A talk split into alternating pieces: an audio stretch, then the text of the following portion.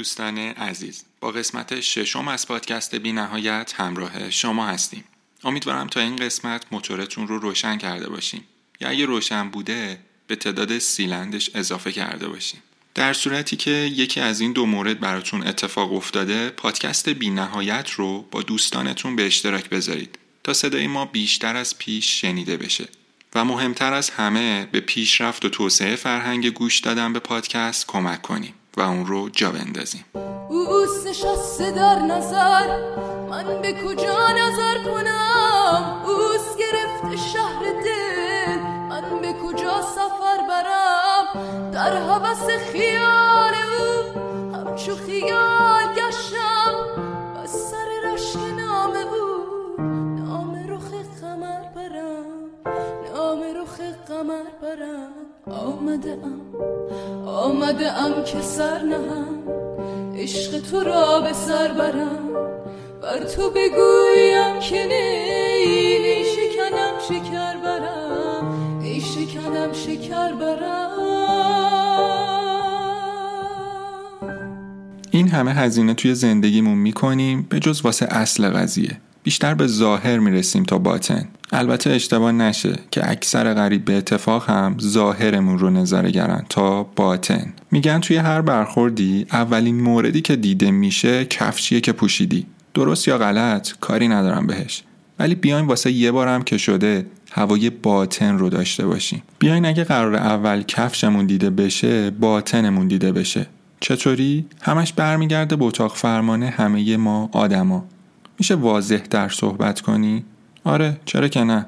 اتاق فرمان ما جاییه که همه تصمیمات همه تفکرات همه حرکات در کسری از ثانیه انجام میشه و سیگنالای اختصاصی به بدنمون مخابره. اتاق فرمانی به نام مغز. هر چقدر این اتاق فرمان تجهیزتر باشه سطح ما بالاتر و حرفه‌ای تر میشه. توی سبک زندگیمون توی روابطمون توی کسب و کارمون. اما چطوری با آموزش و یادگیری؟ حالا شنیدی بیان فیل گاز می‌گیره؟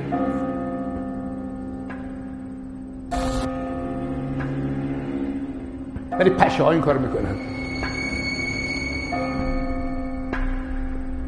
پشه ها نیش می‌زنن و حتی ممکن آدم بکشن ای پشه پشه فسقلی. قابل مقایسه با فیل فیلا کار به کارت ندارن. از پشه ها باید بترسی. از کارهای کوچولی کوچولی باید بترسی.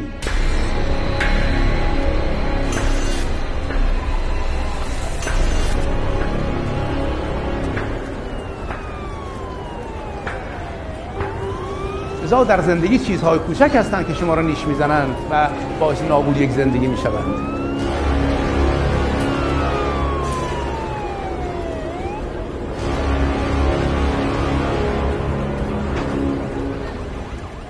یادگیری تا چند دهه قبل کمتر به عنوان یه مهارت مورد توجه قرار می گرفت.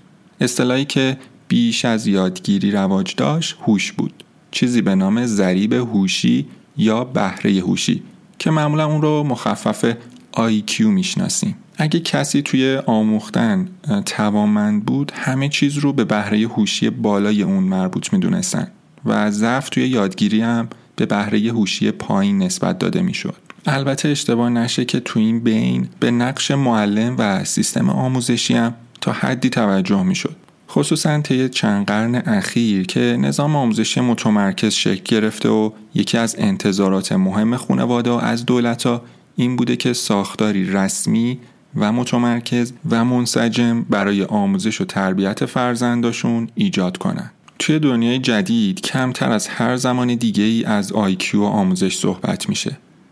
اونچه که از همیشه پررنگتر شده مهارت یادگیریه. توی شرایطی که هر کدوم از ما باید خودمون مسئولیت جستجو و جذب دانش مورد نیاز رو بر عهده بگیریم کسایی موفق ترن و می‌تونن نسبت به دیگران متمایز باشن که از نظر مهارت یادگیری توی سطحی بالاتر از دیگران قرار بگیرن. پیشفرز کلیدی ما توی درس مهارت یادگیری اینه که یادگیری یه رویداد پیچیده و غیر قابل درک ذهنی نیست بلکه یه مهارتیه که با تمرین و تکرار بهبود پیدا می‌کنه. البته یه چیزی هم من داخل پرانتز بهتون بگم که حتما به خاطر داشته باشیم که بدون توانایی توی مدیریت زمان و بدون داشتن نظم شخصی یا همون نظم درونی خودمون نمی‌تونیم انتظار دستاوردهای ارزشمندی و توی زمینه یادگیری داشته باشیم. چرا؟ چون یادگیری یه فعالیت تفننی کوتاه مدت نیست بلکه یه روش و سبک دائمی در نگاه به دنیا و محیط اطرافه که باید بخشی از زندگی ما رو پیوسته به خودش اختصاص بده. انگیزه داشتن و مدیریت انگیزه هم یه بحث مهم دیگه ایه که توی یادگیری نقش مهمی و ایفا می‌کنه. حتی اگه کسی تمام تکنیکا و اصول و مبانی یادگیری رو بدونه و مهارت یادگیری رو هم به خوبی فرا بگیره همچنان تا زمانی که انگیزه برای یادگیری نداشته باشه هیچ کس انتظار نداره در مسیر رشد و یادگیری به فردی موفق و متمایز تبدیل بشه. این کتاب های انگیزشی که شما تو کتاب فروشی ها یا این سخنرانان انگیزشی که از خارج میان در داخل صحبت می‌کنن از این حرفا می‌زنن اینا رو همش علکیه.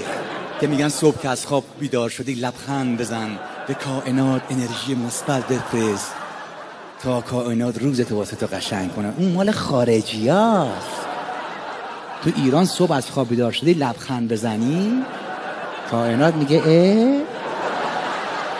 تو ایران زندگی می‌کنی صبح بلند شده لبخند می‌زنی تا شب دهنتو سرویس می‌کنی. یکی از بحثای بسیار مهمی که ما توی مهارت یادگیری با اون آشنا میشیم سطوح یادگیریه. شاید بتونیم بگیم که قلب درس مهارت یادگیری بحث سطوح یادگیریه که توسط بنجامین بلوم دانشمندی بزرگ توی این حوزه مطرح شده. قرار نیست همه چیز رو توی یه سطح و به یه اندازه یاد بگیریم. بلکه میزان یادگیری و نوع یادگیری رو باید با توجه به موضوع بحث و نیاز ما تعیین بشه. بلوم یادگیری رو توی 6 سطح مختلف تعریف می‌کنه. اولین مورد حفظ کردنه. دومی درک مطلب. سوم کاربردی کردن مطلب چهارم تجزیه و تحلیل پنجم توانایی ارزیابی و قضاوت و آخرین مورد خلق و ترکیبه. خب اما اجازه بدید تک به تک این موارد رو به صورت خلاصه ولی پرمحتوا بررسی کنیم. بلوم زمانی که به بحث حفظ کردن و به خاطر سپردن می‌رسه به دو نکته مهم تاکید داره. گاهی اوقات ما توی یادگیری اساسا انتظاری فراتر از به خاطر سپردن نداریم. ما ترجیح میدیم فروشنده یه مغازه بتونه مشخصات محصولش رو از حفظ توضیح بده. احتمالا فروشنده ای که بعد از سوال پرسیدن ما سرش رو توی دفتر یا کاتالوگش فرو ببره و مشخصات رو از روی اون بخونه احساس چندان خوبی توی ما ایجاد نخواهد کرد. هنگام یادگیری زبان انگلیسی یا هر زبان دیگه ای بخشی از یادگیری از جنس حفظ کردنه. کسی از شما انتظار نداره که بفهمید عدد چار با فور معادله. همین که جایی توی ذهن شما ثبت شده باشه که فور با چهار معادله کافیه. موارد خیلی زیادی رو می‌تونیم پیدا کنیم که تون فهمیدن تجزیه و تحلیل و یادگیری عمیق با به خاطر سپردن آغاز میشه. حفظ کردن و به خاطر سپردن و در خاطر داشتن معمولا هدف نهایی یادگیری نیست اگرچه می‌تونه باشه. اما در بخش قابل توجهی از آموزش و یادگیری می‌تونیم حفظ کردن و به خاطر سپردن و به عنوان بخشی از فرایند یادگیری مورد توجه قرار بدیم و به عنوان هدف میانی در نظر بگیریم. بلوم برای درک مطلب سه معیار تعریف می‌کنه که البته هر یک پیش نیاز دیگریه. مورد اولش برون‌یابیه، مورد دوم تفسیر و مورد سوم ترجمه. بذارین از مورد آخر یعنی ترجمه یا همون translation شروع کنم. منظور از ترجمه اینجا صرفا چیزی که توی ادبیات یا آموزش زبانهای خارجی گفته میشه نیست. اگرچه اون را هم شامل میشه. بذارین یه مثال برای بحث ترجمه بزنم. مثلا وقتی که میکوشید تعریف یا مثالی رو که شنیدین با کلمات و سبک خودتون بیان کنین. یا مثلا وقتی یه کلمه یا ضرب المثل جدید توی زبان دیگه ای رو میشنوین و سعی می‌کنین تشخیص بدین که توی زبان خودتون چه معادلی برای اون دارین. اما مورد دوم چی میگه؟ وقتی تونستین بخشای مختلف یه درس یا موضوع رو ترجمه بکنین مرحله تفسیر آغاز میشه. در اینجا شما باید قطعه مختلف آموختهاتون رو به هم ربط بدین. بتونین نقش و جایگاه هر کدوم رو بفهمین. اهمیت نسبی اونا رو تشخیص بدین. تأثیری که هر کدوم بر دیگری دارن رو درک کنین و ارتباط سیستمی بین مفاهیمی که آموختین رو برقرار کنین اما مورد آخر چی می‌خواد بگه؟ توی این مرحله یه گام از تفسیرم بالاتر میریم. توی تفسیر تلاش ما اینه که چند مفهوم رو کنار هم قرار بدیم و رابطه بین اونا رو بهتر بفهمیم. و نسبت بین اونا رو بهتر درک کنیم. اما بذاریم با یه مثال بحث رو بازش کنم. مثلا وقتی که تلاش می‌کنین اون چه رو که در مورد بازار بورس آموختین رو به بازار مسکنم ربط بدین. یا مثلا وقتی که روندی که توی صنعت یا بازار دیدین رو به بازار یا صنعت دیگری هم نسبت بدین. اینا همه توی بحث برونیابی انجام میشه. به من بگوید که اگر امروز آخرین روز زندگی تو باشد از الان تا آخر شب چه می‌کنی؟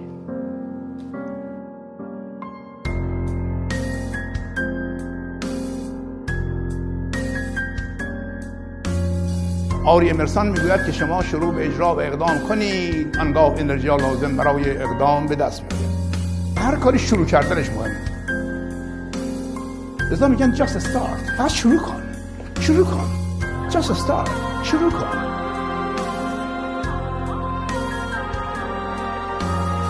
من نکن. می‌دونی کمال طلب نباش که بخواد مثل من این کامل یاد بگیرم. بس نه از همین الان شروع کن. یا یه قدم بردار. بلکه راه های بلند و طولانی با برداشتن قدم های کوچک آغاز می شود و طی می شود و طی می شود اما بعد از حفظ کردن و درک مطلب می‌رسیم به سومین مورد یعنی کاربردی کردن مطالب. بلوم و تیمش برای اینکه بتونن نظام آموزش و یادگیری رو متحول بکنن مدت ها روی این سوال کار کردن که آیا ما هر چیزی رو که بیاموزیم می‌تونیم مورد استفاده قرار بدیم یا نه؟ بلوم بر اساس تحقیقات خودش و جنبندی مطالعاتی که قبل از اون انجام شده بود به این نتیجه رسید که آموختن الزامن به کاربردی شدن منتهی نمیشه. پس نتیجه می‌گیریم هر چیزی رو که آموزش دیدیم الزامن پافشاری نکنیم که کاربردی بشه. خب بعد از این سه موردی که بررسی کردیم می‌رسیم به مورد چهارم که بحث تجزیه و تحلیله. اما تجزیه و تحلیل چی میگه؟ تحلیل و تشخیص ساختار یه سیستم فراتر از به کار بردن و استفاده کردن از اون سیستمه. بسیاری از ما می‌تونیم از یه لپتاپ استفاده کنیم اما ممکنه همه بخشای اون و رابطه های اون با یکدیگر رو درک نکنیم. همانطور که ممکنه یه فیلم رو ببینیم و بفهمیم اما نتونیم ساختارش رو برای فرد دیگری تعریف یا تشریح کنیم توی مرحله پنجم می‌رسیم به بحث قضاوت و ارزیابی یا همون ایوالویشن بسیاری از ما وقتی برای یادگیری یه حوزه وقت می‌ذاریم انتظار یا آرزویی داریم که به این سطح از یادگیری برسیم. هدف یادگیری همیشه محدود به درک یه موضوع استفاده از اون و تجزیه و تحلیل آموخته نیست. گاهی هدف یادگیری می‌تونه توانایی ارزیابی باشه. ما توی این سطح به کارشناس یه موضوع تبدیل میشیم. فرض کنیم که شما توی صنعت حمل و نقل فعالیت کردین. همچنین برای یادگیری مباحث علمی این حوزه توی قالب مطالعه شخصی یا دوره های آموزشی وقت گذاشتین. اگه قرار باشه الان یادگیری خودتون رو توی این حوزه به سطح یک کارشناس با توانایی ارزیابی و قضاوت برسونین دقیقا باید چیکار کنین؟ چه معیارهایی وجود داره؟ که بتونیم بگیم الان یه کارشناس هستی خب بعد از توضیح مختصری در رابطه با این پنج مورد می‌رسیم به مورد آخر یا ششم که در رابطه با خلق و ترکیب یا سنتزه. باید به خاطر داشته باشیم که بحث سنتز و ترکیب کردن رو با منتاج کردن و به هم چسبوندن اشتباه نگیریم. بنابراین وقتی که میگیم کسی موضوعی رو در سطح سنتز آموخته انتظار داریم هنگام که مساله و آجرای مختلف در اختیارش قرار گرفت چیزی بنا کنه که بتونیم بگیم اگه او نبود احتمالا چنین بنایی ساخته نمی‌شد. سنتز به شکلی که بلوم مطرح می‌کنه به مفهوم آزمایشگاهی این واژه بسیار نزدیک تره. مثلا وقتی شیمیدان ها چند تا ماده رو با هم ترکیب می‌کنن با وجودی که توی ماده نهایی پس از واکنش هنوز اتم های اولیه وجود دارن اما با ترکیب اونا عملا ماده جدیدی خلق شده. خب حالا که یه توضیح مختصری در رابطه با این شیش مورد دادیم بریم ببینیم که سطح یادگیریتون تا چه حدیه. باور کنید گاهی اوقات در مترو دیدین؟ وقتی میریم مترو فکر می‌کنیم که ایرانی ها زرنگترین و سریعترین انسان های جهانن. جن به این سرعت صندلی نمی‌گیره. جاشم صفر می‌کنه محکم. وقت تو صف آبربانگ می‌بینی کنزهترین آدمای دنیا. پشت سرش وایساده بودم دیدم صفرا رو ستا ستا زبا می‌کنه. خدا آقا صفر آخر رو بردا درست میشه کشت ما رو. بعد عددا رو هی جا به جا می‌زد. بعد مسئله که می‌خواستم بگم اینه که ما داریم همه همدیگر رو می‌بینیم. روشن هست سالن اما اوضاع به این شکل باقی نمیبونه و باقی نخواهند ماندن. به قول اون طرف که می‌گفت رفتم تو خط تاکسی وایسادم رانترسی گفت اینجا خط ماست. برو اون شما گفت من اینجا وای میستم وایم خواهم ساد.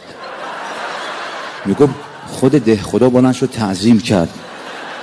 از گور گفت عجب حرکتی زدی که من تو کل فرهنگ لغتم وایم خواهم ساد. اما سبک یادگیری شما چطوره؟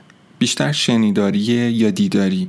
شاید هم وقتی چیزی رو به صورت متنی می‌خونی بهتر یاد می‌گیری. اینا سوالاییه که کارشناسان سبک یادگیری مطرح می‌کنن. مدل وارک یکی از رایجترین مدلای بررسی انواع سبکای یادگیریه که احتمالا شما هم با اون برخورد کردین. نام VARK از حرف اول کلمه های visual به معنی بصری auditory به معنای صوتی reading and writing که به معنای خواندن و نوشتنه و kinesthetic که به معنای حرکت هست گرفته شده. خب توی بحث یادگیری قطعا فیلم های آموزشی توی دسته visual قرار می گیرن یا مثلا پادکست های آموزشی که توی دسته صوتی قطعا قرار می گیرن و متنایی که با خوندن و نوشتن ما اونا رو می‌تونیم یاد بگیریم. حالا می‌رسیم به بحث روش های یادگیری که به دو دسته تقسیم میشن. یادگیری مسئله محور و یادگیری با هدف انباشت منابع. توی روش یادگیری مسئله محور شما مسئله و نیاز مشخصی دارین و برای حل مسئله و رفع نیاز خودتون به سراغ یادگیری میرین. اجازه بدین براتون چند تا مثال بزنم. بارها برنامه ریزی کردین و معمولا نتیجه چندانی از برنامه ریزی های خودتون کسب نکردین. حتی توی بسیاری از موارد برنامه ها و هدف های خودتون رو توی نیمه های راه رها کردین. برای اینکه بتونین مهارت برنامه ریزی خودتون رو بهتر بکنین به کمی جستجو بپردازین و سعی کنید روش برنامه ریزی حرفه رو یاد بگیرین و ضعف خودتون رو تشخیص و رفع کنید. یا مثلا احساس می‌کنید بیش از حد خجالتی و این کمرویی برای شما یه سری مشکلات رو توی تعاملات اجتماعی به وجود آورده. پس در تلاش هستین که ریشه های کمرویی رو تشخیص بدین و ببینین که چگونه می‌تونین به اونا غلبه بکنین. شکل دیگه ای از یادگیری هم وجود داره که از جنس انباشت منابع. اگه با مفهوم مدیریت منابع آشنا باشین درک معنای این اصطلاح برای شما خیلی ساده است. تو این شیوه یادگیری ما معمولا به نیازها و دقدقه های بلند مدت خودمون فکر می‌کنیم و میکوشیم که برای اونا آماده بشیم. مثلا بخش مهمی از یادگیری توی سیستم آموزش رسمی دانشگاهی از جنس انباشت منابع. به این معنا که دانشجو توی اون لحظه مشخص یه مسئله شفاف جلوش نیست اما میکوشه که خودش رو به منابع و توامندی های مختلفی تجهیز بکنه و با انباشتن این توامندی ها آمادگی لازم رو برای روبرویی با مشکلات جدی و واقعی کسب بکنه. بعضی از حوزه های علوم رفتاری هم همین ویژگی رو دارن.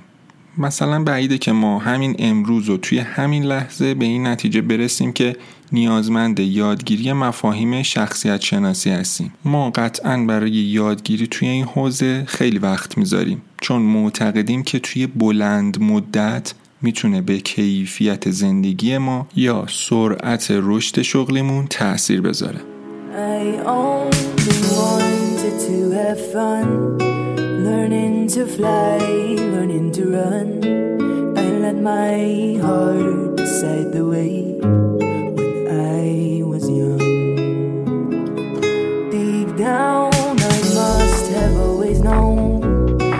This would be my stripes, I'd have to pay